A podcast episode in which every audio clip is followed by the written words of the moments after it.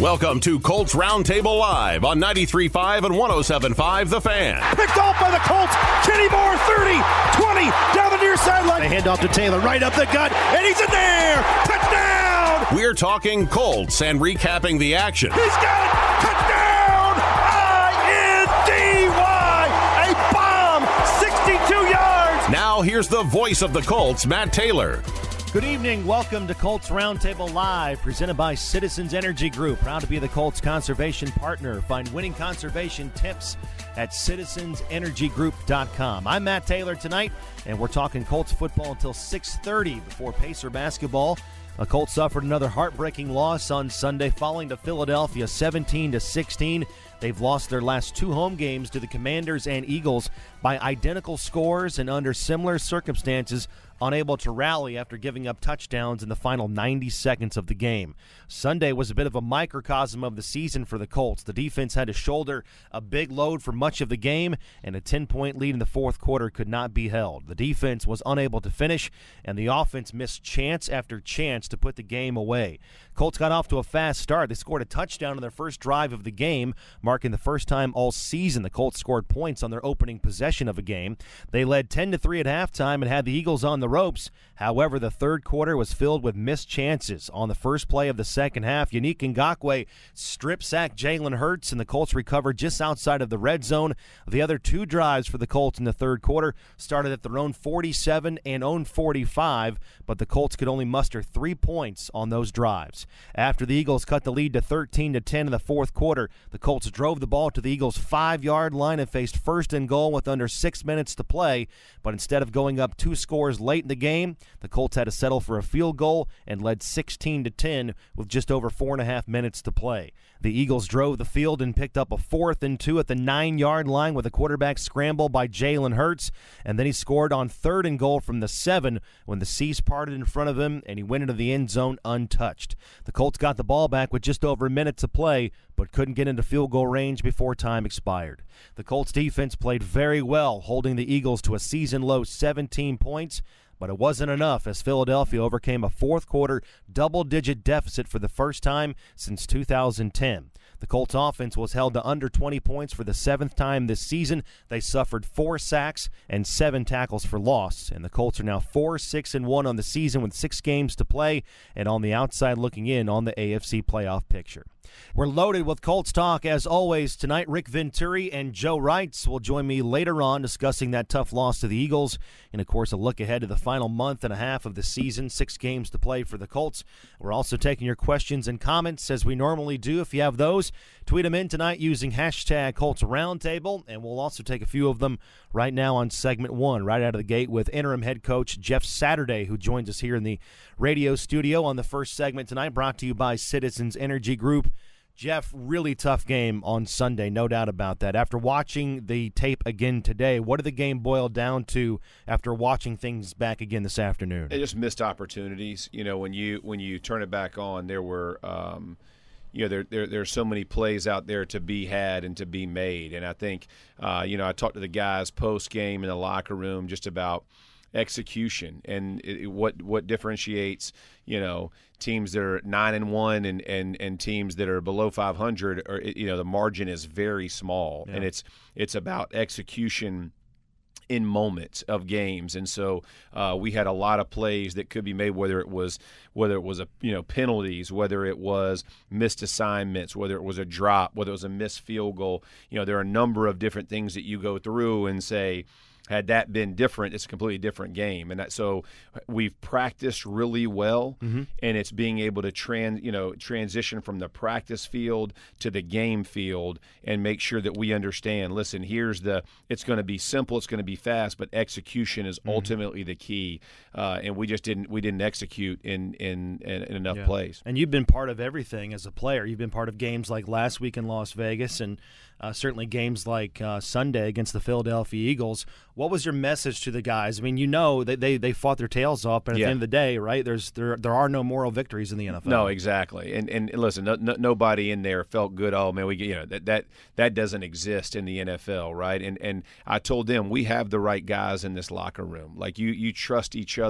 The effort has been just insanely good. Like I, I, the way they practiced, the way they hit the field on Sunday, the way they played all four quarters. There's never there is never an effort issue. And as I, I mean, it, it's it's. I, I, appreciate the fact there are no loafs, right? I mean, when you watch the tape, there's nobody who's who are taking plays off or not putting in what they're supposed to be doing again, there there is a fine line of making sure that you execute just your job and don't try to overdo and overplay because these guys they care that much. And mm-hmm. so, um, definitely appreciative of of the effort that the guys put out there. Again. Um, as I looked at the game even this morning, and we're going through it as a staff, man, with a minute twenty and a timeout, uh, down, you know, down one point, right. I still there, there, there was no part of that game that I felt like we were outplayed. Yeah. Um, you know, we just didn't do enough to, to make it, and so ultimately you do get outplayed because you, you don't make enough plays to win in the end, and yeah. so um, Philly did, and we didn't. Know, Jonathan Taylor had 47 rushing yards in that first drive of the game, and then obviously tough sledding after that. Averaged only 2.3 per carry the rest of the game after yeah. the first drive. What made it difficult to run the ball against Philadelphia after that opening series? Yeah, they had a, they had a, a they ran a bunch of eight man and, and plus boxes, right? So they're bringing guys down. So there's you know there's there it's either a difficult block at the second level or a free hat. Um, and and and again, you know they did a really nice job of of um, of coming down late in late in the in the in the play clock. So you know, as the play clock's coming down, they did a nice job of getting down there. And again, when there were plays to be made, um, you know, we we didn't execute. So there were things, there were answers that we had. Uh, we're, you know, we're not going to get away. We understand how our offense is going to run through. We're not going to get away from. You're not going to scare us out of running the football. You can't be. Yeah. And again, I know 2.8 yards doesn't sound, you know, like you want to keep going, but the reality is, if you looked at Washington the week before before, sure. there was a lot of, you know, three yard type carries. So you understand the way defenses play you. It's not always going to be big runs, but if you do split one, it's going to be enormous. It'll be explosive play. And if you hit something behind it, they're going to be um, exposed as well. But it, again, it's about executing when those moments happen and those plays are allowed, uh, and we just didn't make enough. That's interim coach Jeff Saturday with us tonight on Colts Roundtable Live. The defense you hold the Eagles to 17 points. That's a season low for them. That that's a winning number yes. by NFL standards, right? So how do you rate the overall defensive game when you, you put up a great number, but at the end of the day, you just have to do what you have to do that day to win the game. Yeah, right? no, I think from that from that perspective, that's a winning performance, right? When you if, if you stacked up uh, and told me, hey, you're, you, they're going to hold them to 17 points, right? I would have told you we're going to win, right? So yeah, it, it, and, and, and people always go, well, you know, it's always the defensive job to give up fewer. I, I get it, and and um, but they they did a they did a a fantastic job, uh, Gus and his staff about making sure the guys played fast. It was a simple play. I mean, you think three of the guys guys didn't practice because mm-hmm. of illness, and they still came out and were able to execute. I thought they gave uh, Philly all that they wanted, um, and, and you know they're still disappointed because they gave up a touchdown late, and and you know we had the lead and didn't close it out. But but football is three phases, and all three phases have to step up and do what they have to do to execute. And so I think that the defense gave us a chance to win. We didn't execute in the other two phases, and mm-hmm. that's where we have to improve if we want to beat teams like Philly. All right, let's go to a few fan questions here before we wrap up. If again, if you have a question for interim head coach Jeff Saturday tonight and every Monday night on Colts Roundtable Live. Tweet it in using hashtag Colts Roundtable. Jared is up first tonight, coach. After two games in for you, is the head coaching opportunity what you thought it was going to be when you agreed to, to take the job? Yeah, no, I, yeah, I, I, came in eyes wide open. I understood where we were as a football team and the struggles uh, and the strengths of it, and um, yeah, felt felt fully prepared to be able to take on the challenge. I have I have truly enjoyed my time. Uh, it, it, has been an absolute blast going in the locker room with the guys and being you know, with the staff. Everybody has been um, been better than I deserve, and so I have I have greatly appreciated mm-hmm. everybody, the effort, the energy, the excitement, um, and so no, I, I have uh, there there has been there has been no part of this where I have been uh, second guessing it in the least. Yeah, yeah, no doubt about that.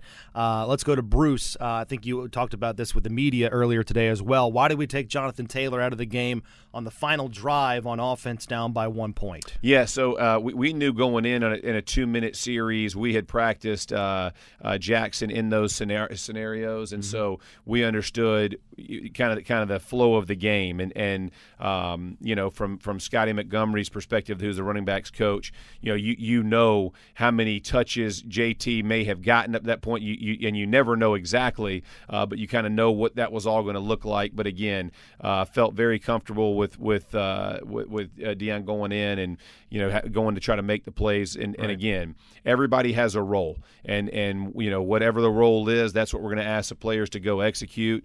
And uh, unfortunately, as as as an offense, we didn't get it done that last two minute drive. That's interim head coach Jeff Saturday with us, Colts Roundtable Live, tweeting your questions as always to the show using hashtag Colts Roundtable. Nick is up next. What did you make of our pass rush, Coach? We were, were we playing contain on the outside to make sure Hurts didn't beat us more than he did with his rushing ability. Yeah, no, you, you, you I mean rush lane integrity is vital when you're playing against Hurts, and so you know it's not going to be a, a free for all. Um, you know, for for you as you would get prepared for like a stationary quarterback. Right. So, um, and as much as they use quarterback draw and quarterback run and even quarterback lead, um, you can't just you know pin your ears back and go because they're not scared on a third and six to have a QB draw. So um, I, I thought again our defense did a really nice job, whether it be stunts up front or movement up front, to make sure we tried to trap him in uh, and keep him in the pocket. And that if he was going to try to get us with his legs, rally and tackle. And again, that's a big man. Um, you know, you, you, know, he's a strong runner and a very physical runner if he needs uh, needs to be. And then he threatens you with his arm as well. So thought the defense had a good plan. They executed it. Got enough pressure on him. Got a strip sack, obviously mm-hmm. in the first play of the second half, which is enormous.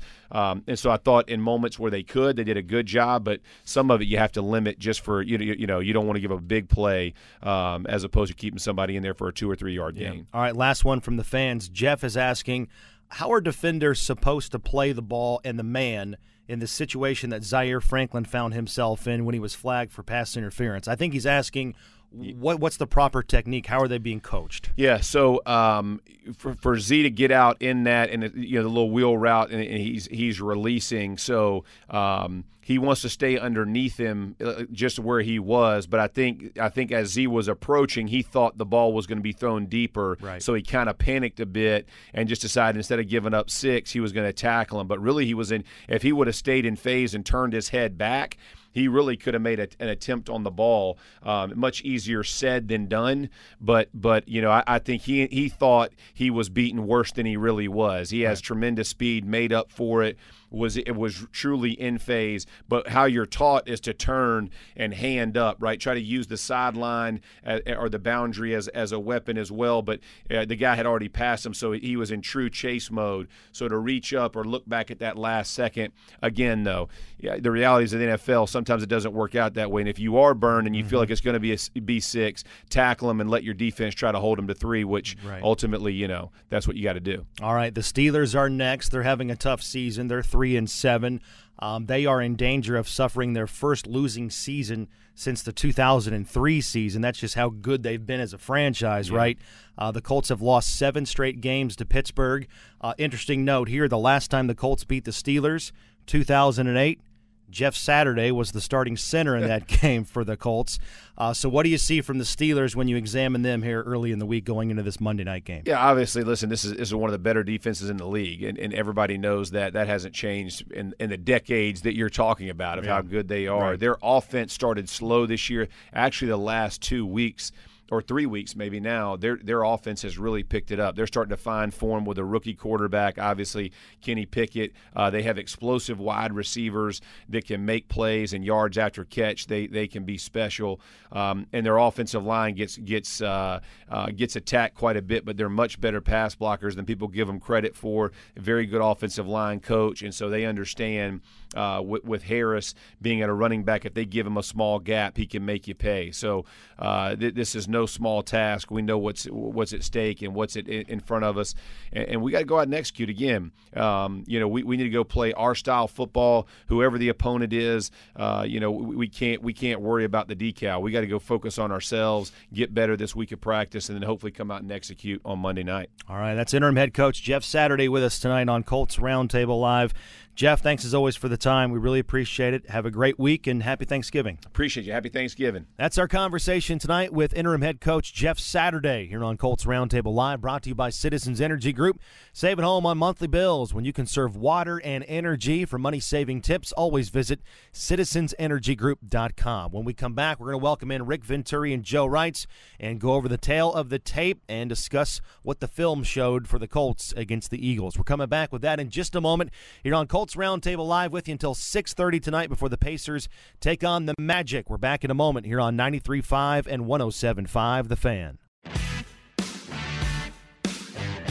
Welcome back to Colts Roundtable Live on 93.5 and 107.5 The Fan. Here's Matt Taylor, the voice of the Colts. Welcome back, Colts Roundtable Live, 93.5, 107.5 The Fan, brought to you tonight by Citizens Energy Group, proud to be the Colts conservation partner. Find winning conservation tips at citizensenergygroup.com. Tonight's show is also brought to you by Caesars and Pick Six. It's free to play all season long. Answer six predictive questions about the game every week for a chance to win great Colts prizes.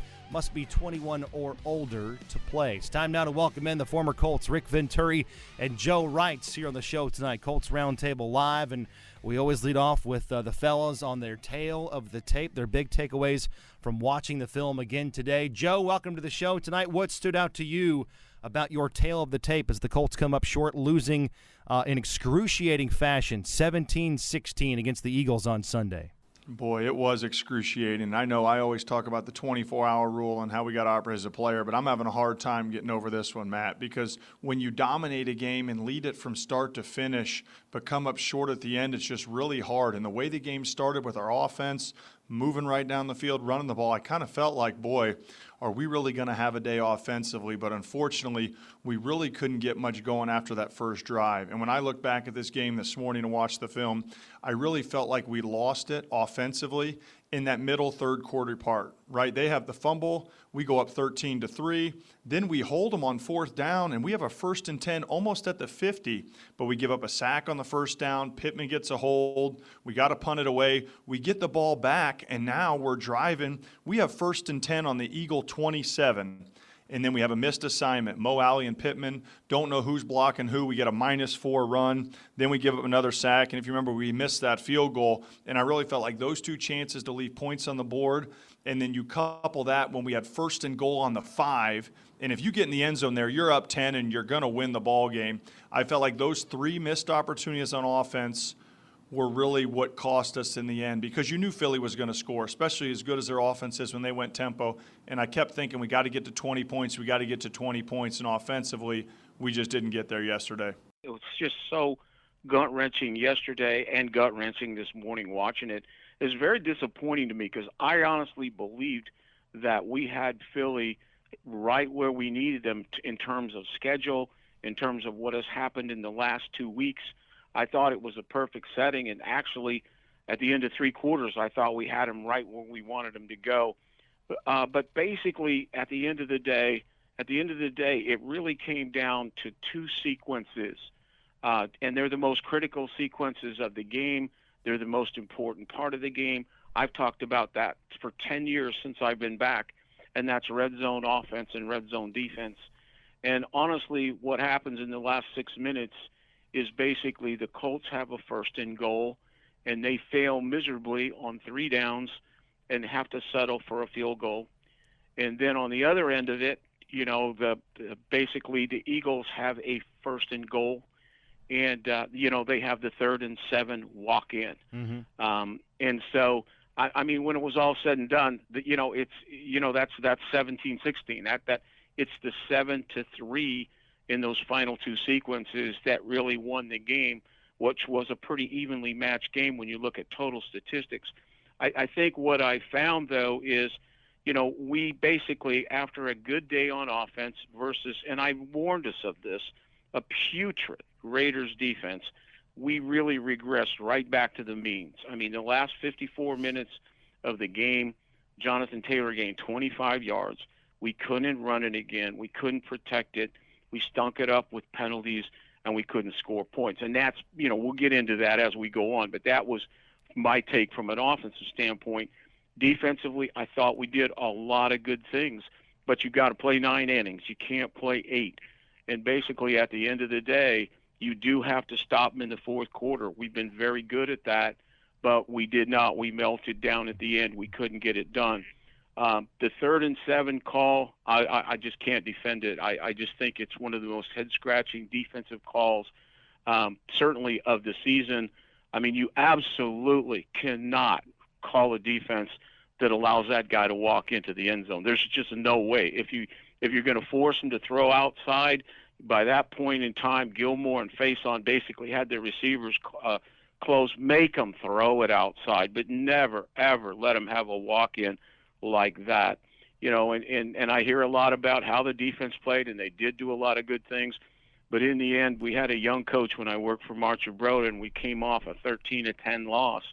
And the young coach said, you know, we played good enough on defense to win and Marchibroda said, if you'd have played good enough to win, we would have won. Yeah. So, you know, in the end, the, the overall statistics are pretty balanced, but we lost three vital statistics red zone, penalties, and fourth quarter. And the Colts had a takeaway on Sunday as well. That was a fumble recovery by Grover Stewart. That means Colts fans can score a free appetizer tonight at B Dubs through this Wednesday at participating Indianapolis locations. See Colts.com slash BWW for details. All right, that's the tale of the tape here on Colts Roundtable Live with Rick Venturi and Joe Reitz. When we come back, we're going to discuss some hard truths surrounding this Colts team. They're 4 6 and 1, six games left. Right now, the Colts are on the outside looking in on the playoff picture.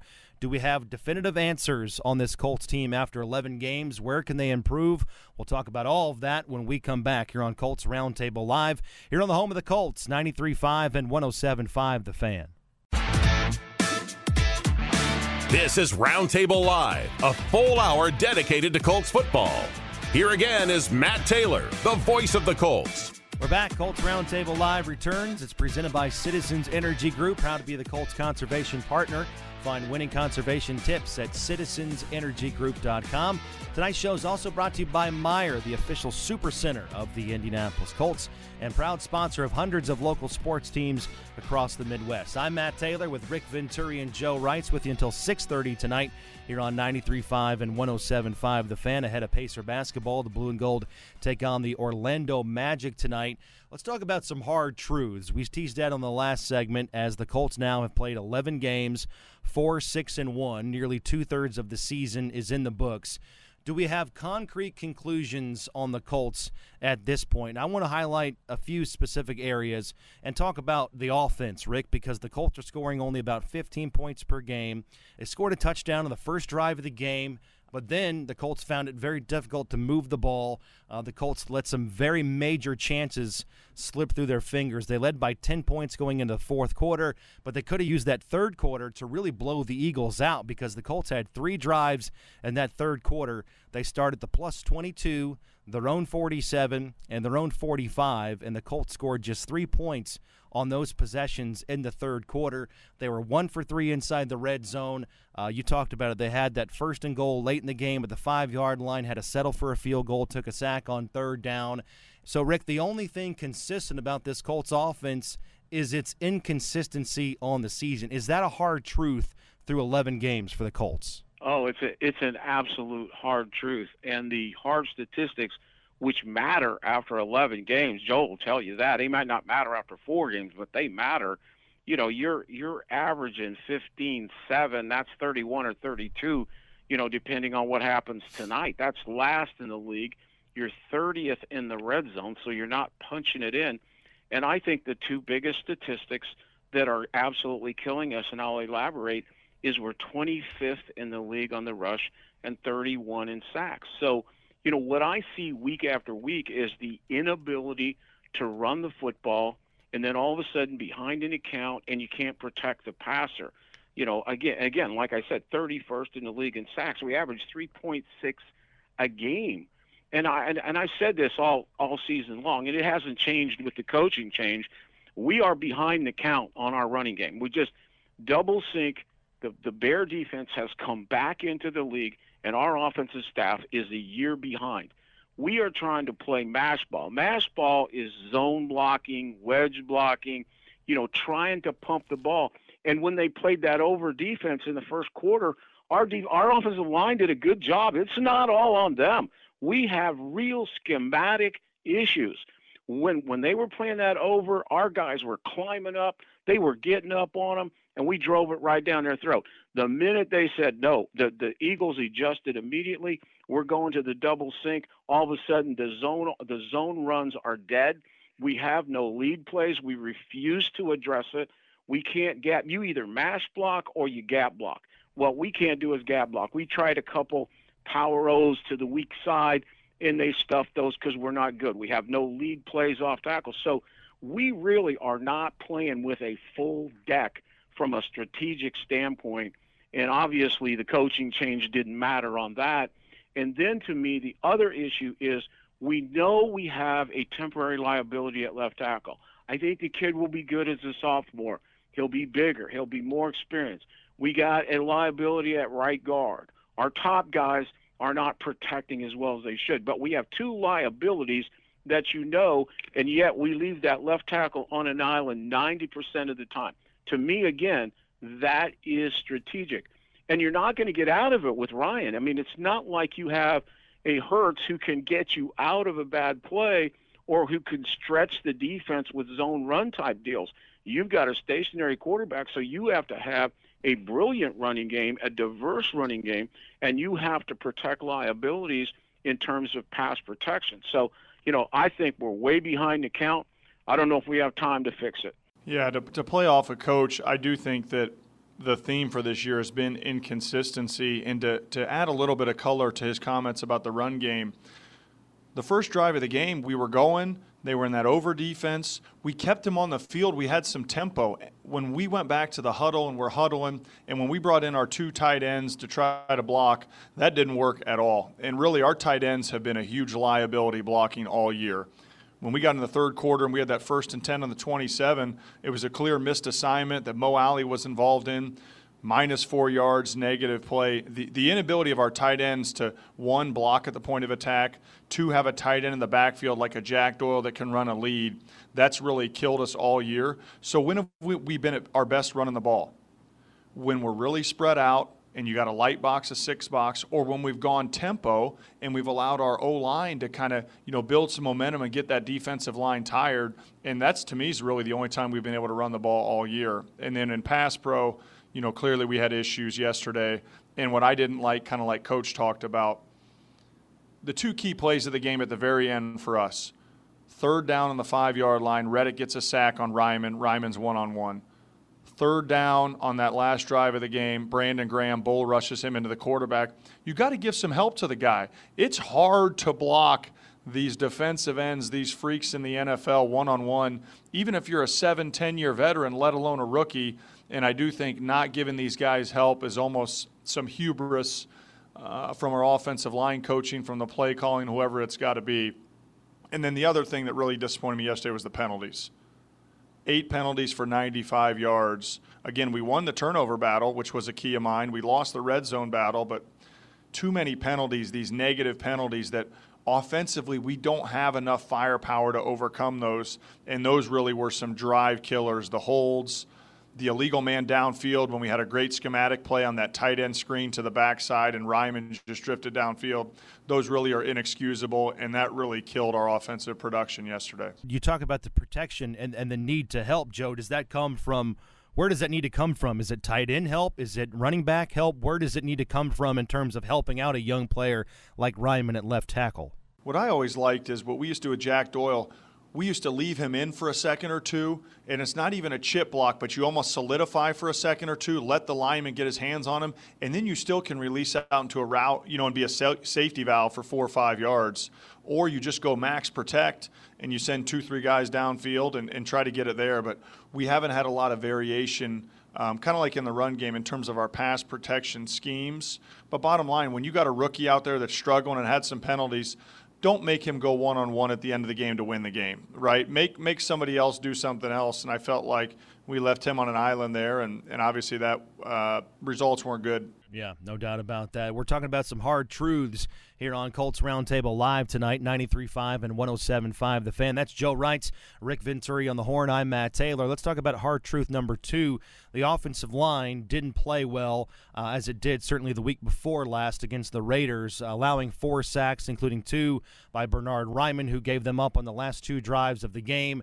The Eagles had seven tackles for loss on defense. And as we said, Jonathan Taylor ran the ball very well in that first series, but then Philly adjusted, and Taylor in the rushing game had just 35 yards on the next 15 carries and averaged just 2.3 yards per carry for the remainder of the game. Joe, the offensive line, it's just regressed compared to years past. Is, is that a hard truth for this team after 11 games? I think so. And I think there's a lot of different factors that come into that. You know, last year we had a dynamic quarterback that would pull the ball and he'd be able to run the ball. We don't have that this year. So that element is lost in terms of a running lane.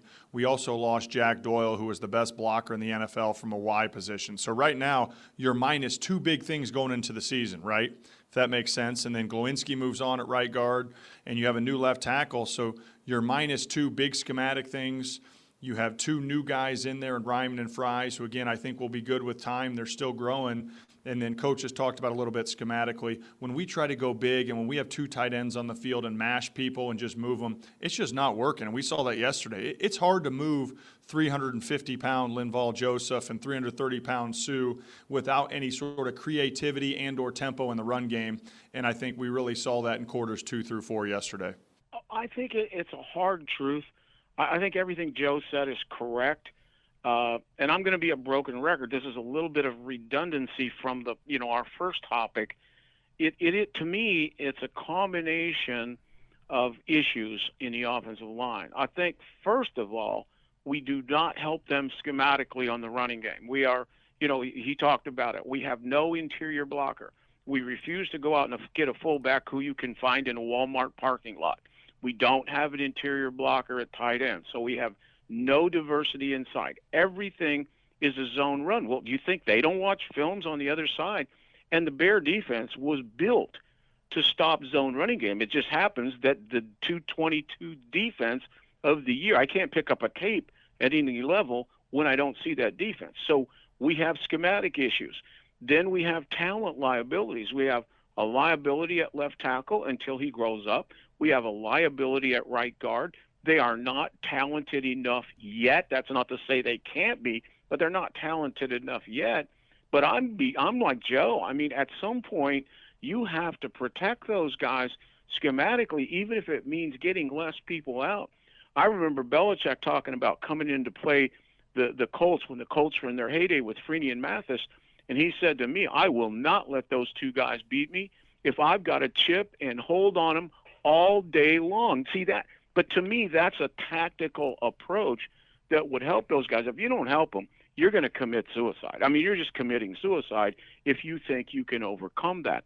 So, you know, and then I think the other thing is we had, you know, and this happens all the time, the perception and reality in the NFL from the media and, and people is absolutely crazy. And I, I did say this a hundred times this week. We got a real false sense of security against the Raiders. The Raiders – are the worst defensive coach team and the worst talent on defense that you will see in this league. And so we came out of there thinking that we had it fixed. Immediately, you get into a well coached defense that is talented, totally different. All right, I let's... feel bad for Jonathan because he is a great player, and he's a and he's a lot better player than these numbers. Yeah. All right, let's talk about another hard truth. Again, with Rick Venturi and Joe Reitz, I'm Matt Taylor. Let's talk about the defense because they sacked Jalen Hurts three times, but at times he had all day to throw and make some game-changing plays. Kwity Paye didn't play. Uh, he was he's battling an ankle injury. Tyquan Lewis, as we know, he's on IR for the remainder of the season. DeForest Buckner still dealing with the high level of double teams. Yannick Ngakoue had his best game as a Colt, but his strip sack came when the Eagles chose to double team Grover Stewart and left him backside one on one. So, Rick, I'll tee it up to you that the pass rush this season for the Colts, it just doesn't have as much depth as it needs to in order for the defense to go from good to great. Is that statement, is that a hard truth for this team after 11 games? That's a real hard truth, in my opinion. And, you know, I go back to training camp, and one of the thoughts that I had coming out of training camp, and I, I like I said, I thought this team was a real contender. I, I honestly did. But one of the things that I thought was could be a problem. Now, could be because if we stayed healthy, it wouldn't be. Is I thought that the drop off between our top five defensive linemen, you know, with Lewis in the rotation in the top five, I thought the drop off was drastic in preseason. I mean, we could we can stop anybody, to be honest with you. And a lot of those guys are playing uh, playing in the games today. And if you don't have great speed along the line against this guy, you're you're you're going to have trouble. Now, also, there's times that Hurts is going to make great plays. I mean, the 23-yard run is just a great athlete making a great play. I don't even criticize the defense for that. Do I criticize them for the third and seven call? You bet, but not for great runs like that. But I, I think the loss of Lewis and Paye is a killer, really. I think Dale was playing better. I thought he played with a little discipline, but obviously this isn't a great pass rush team. I don't think we do anything to help them. We very seldom ever blitz. We're a what I call a one front team. It's over, over, over. I don't think we do a good job at all of moving Buckner around and creating the matchups for him inside. I, I, I he very seldom lined up on Seumalo, and I thought he was their weakest lineman last week, and I they, they always had him on the other side. I, I for the life of me, I don't understand that. So yeah, we we got a lot of issues, but we're we are not a dynamic rush team, that's for sure. Yeah, and I would agree with Coach. We have some talent for sure but the depth is really hurting. Obviously, like you talked about, Matt, with the injuries. You know, I always thought as an offensive lineman, it was hard to block guys if you didn't exactly know where they were going to be every snap.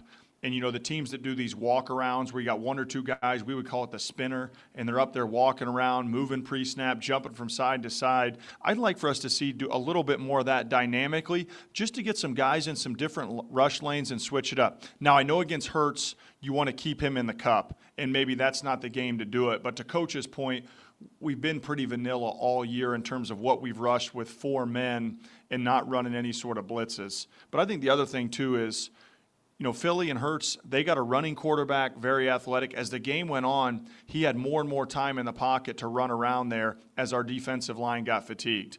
On the flip side, as we got deeper and deeper into the game, their guys were fresher and fresher because, well, one, we hadn't had as many snaps, but two, you know, Matt Ryan was staying in the pocket every time. And I think that difference kind of showed up, especially in the fourth quarter. We got less and less pressure as the game, they got more and more pressure as the game went on. Yeah, no doubt about that. That's a look at some of the hard truths surrounding the uh, Colts team after their 17 to 16 loss to the Philadelphia Eagles on Sunday with Rick Venturi and Joe Reitz. I'm Matt Taylor. Coming up, we're going to take your questions. The mailbag is open. Send in your thoughts and your comments on Twitter using hashtag Colts Roundtable, and we'll take a few of those when we come back on the other side. You're listening to Colts Roundtable Live before the Pacers take on the Magic tonight here on 93.5 and 107.5 The Fan. We're back in a moment. Welcome back to Colts Roundtable Live on 93.5 and 107.5 The Fan. For more Colts breakdown, here's Matt Taylor, the voice of the Colts. We're back again on Colts Roundtable Live tonight, brought to you by Citizens Energy Group. Proud to be the Colts conservation partner. Find winning conservation tips at citizensenergygroup.com. Tonight's show is also brought to you by Everstream, Indy's business only fiber network, faster fiber and better business with Rick Venturi and Joe Reitz. I'm Matt Taylor with you until 6:30 tonight, taking you up to the Pacer pregame. The Pacers take on the Orlando Magic tonight. It's time now for the mailbag segment, talking Colts football. If you have a thought or comment on the Colts, tweet it in tonight and every Monday night using hashtag Colts Roundtable. Sean is up first. Joe, how much of our running game is on Jonathan Taylor, he's asking. Is he not running the same way as he did last year? And I would say very little. To me, Taylor still looks the same explosiveness, running hard. My only gripe with him would be the fumbles. He had one yesterday. You know, he's had a couple yeah, three in the last couple the games. Yeah. But to boil it down, I would really sum up why our running game struggled into four parts. One, your big three, and I'm talking about Nelson, Kelly, and Smith, have not played at the same level they've had the year before. Two, you've got new guys and you've had rotating guys in at left tackle and right guard that have been liabilities throughout the year. Three, schematically, I think we've continued to just run zone and zone and wedge blocking, and we haven't really been dynamic or creative in what we've done. But I think that also leads into my fourth, and that we've really got little to no production from our tight ends. And I've been talking about it all year, but we don't have a fullback that can run a lead play. Jack Doyle was arguably the best blocker in the NFL last year, and he did so much. And this year, you know, those guys are getting stood up by safeties or we got missed assignments, or we're not blocking. And so, to me, if your tight ends aren't going to block, don't put two tight ends on the field to run the ball. Put four wide receivers on the field, spread it out, get a light box, and then give the ball to Jonathan Taylor. That's when we've had the most success this year, when we've been super spread out or when we've gone tempo from the running game. But again, I think it's all those other factors, not JT, that has led to the lack of his production. All right, let's go back to the mailbag again. Tweet in your questions tonight and every Monday night for the fellas, Rick Venturi and Joe Reitz, using hashtag Colts Roundtable. Sarah is asking Rick, what led to the breakdown on defense at the end of the game? Why was the lane so big for Jalen Hurts at quarterback to run the quarterback draw for a touchdown? I know, Rick, you're still hot about this. Yeah, you know, and you just tell her for me, I can't get it out of my head. I can't spit it out. That's the play I can't spit out. And you know me by now. If I haven't talked about it in my game plan thinking and talked about it in the podcast or talked about it on the air as we were going through the game, I'm not going to second guess it after the game. But I knew doggone well, and I said it all week long, that when you're in the red zone, particularly the low red zone, goal to go, you have to treat Hurts as a running back. He is not a true quarterback. You can't play conventionally there. And on the first two downs, we did. But you you have to play you have to play one of three things against him and nothing else. One, you have to play a loaded box, and that means everybody close to the line of scrimmage. We did it on second down. Actually, we we forced a loss, which was probably the worst thing that could happen to us, because then our guys outsmarted themselves and called a pass defense. But basically, you have one of three ways to go. You load the box with like a 46 Mabel where everybody is close. You cut off the edges, nothing inside, or you play a red one, and the, the who normally is the rat. That guy isn't a spy, but he's right on the line of scrimmage, right behind your defensive tackles, and he's and he his whole responsibility is the quarterback. Period. Or and what I was calling for was zero blitz because if it's zero blitz, you're gonna force them because there's always an that that play is kind of that quarterback draw also is a form of an RPO. I mean, they have a pass route tied in with it, basically a fade on the outside and a quick stick to the to the left side.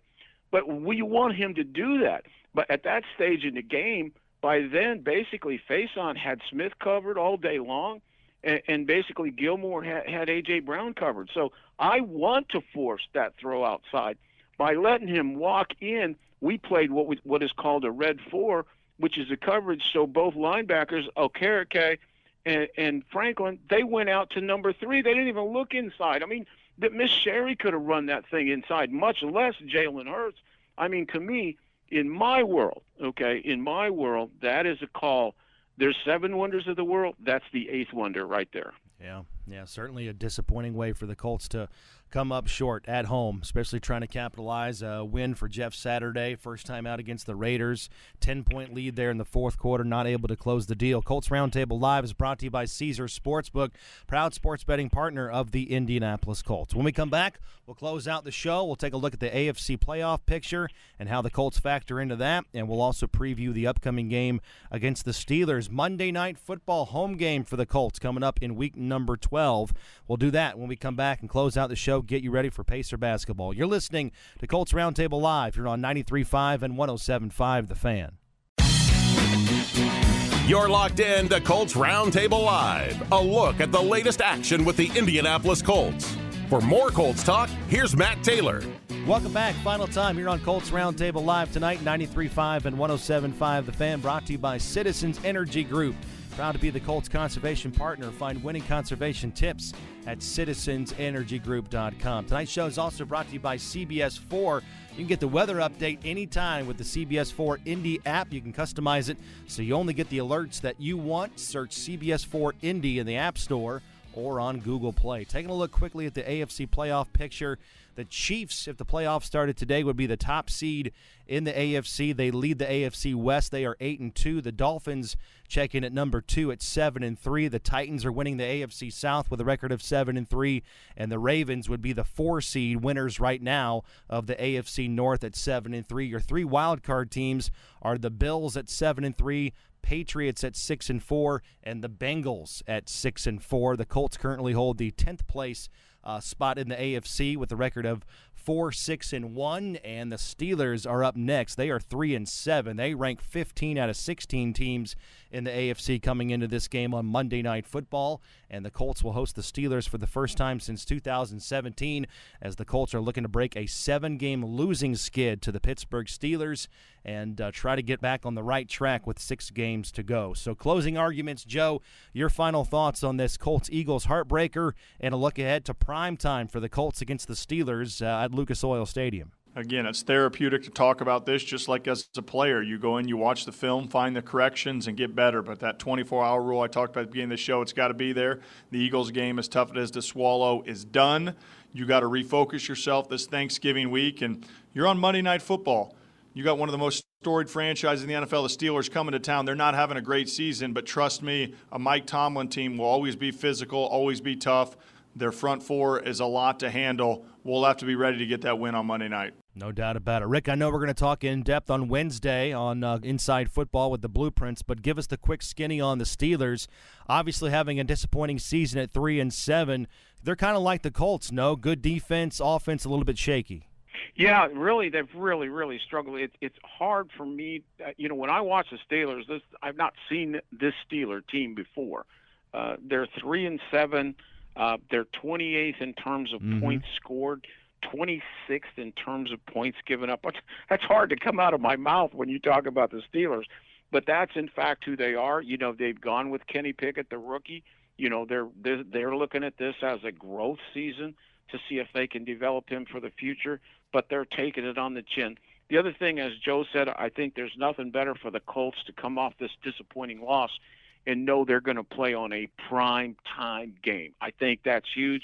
I think that can be a psychological lift, and it must be. No doubt about it. We'll see how it plays out. Gentlemen, thanks as always for the time tonight. We got to run. The Pacers are next. We've got you covered, though, on the Colts all week long, as we always do. Colts daily updates Tuesday and Wednesday this week before Thanksgiving. Colts official podcast will come out tomorrow. Inside Football with Rick Venturi and the Blueprints to beat the Steelers. That's going to drop on Wednesday. Check all of that out throughout the week. Colts.com, the Colts mobile app and the Colts Audio Network. That's wherever you download your podcast. Pacer basketball is coming up next. They take on the Magic. This has been Colts Roundtable Live here on the home of the Colts, 93.5 and 107.5 The Fan.